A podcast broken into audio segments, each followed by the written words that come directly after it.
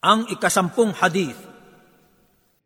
Ang pinakamainam na salita para sa Allah ay ang Subhanallahi wa bihamdi.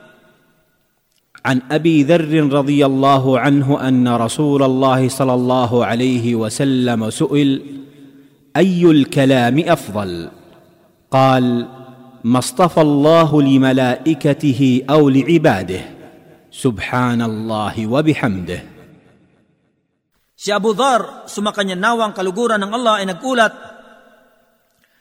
Katotohanan, tinanong ang sugo ng Allah sallallahu alaihi wasallam tungkol sa kung ano ang pinakamainam na salita. Siya ay nagsabi, ang pinili ng Allah para sa kanyang mga anghel o sa kanyang mga lingkod ay ang Subhanallahi wa bihamdih. Ang ibig sabihin nito, kaluwalhatian sa Allah at kapuri-puri. Isinalaysay ni Muslim, hadith bilang 84. Ang tagaulat ng hadith na ito, siya si Abu Dhar, Jundub ibn Junada al-Ghifari. Siya ay uh, nabibilang sa mga dakilang sahaba o kasamahan ng propeta at siya ay lagi nang mapagbigay. Sa katunayan ay hindi siya nagtatabi ng anumang kayamanan.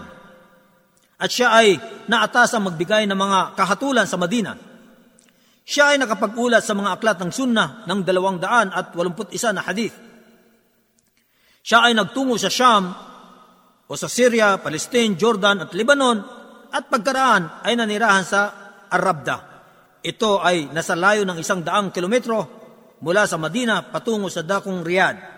At dito siya binawian ng buhay sa taong ika-31 o ika-32 sa Hijri. At si Abdullah ibn Mas'ud ang nakapagsagawa sa kanya ng salatul janaza o dasal para sa patay.